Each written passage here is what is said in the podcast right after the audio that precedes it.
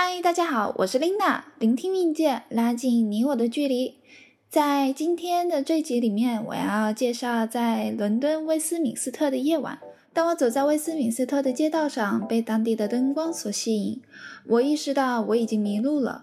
我不知道是否再要往前走，但出于好奇心，我沿着这条路继续走了下去。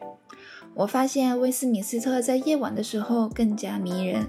在夜晚中，我看见西敏寺的塔楼在灯光下显得格外的神圣和威严。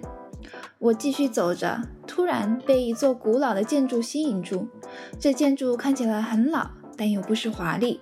它的外墙被精心修剪的灌木和花园所包围，窗户上挂着厚重的窗帘，让我联想到欧洲古老城市中的王宫和皇宫。随着我不断往前走，我开始注意到路旁有越来越多的餐厅和酒吧。当我走进一家看起来很传统的酒店时，被这地方的氛围所吸引。我决定进去坐一会儿。里面播放着轻柔的音乐，很多的人在愉快地聊天着，不乏有些是亚洲面孔，用流利的国语在交谈着。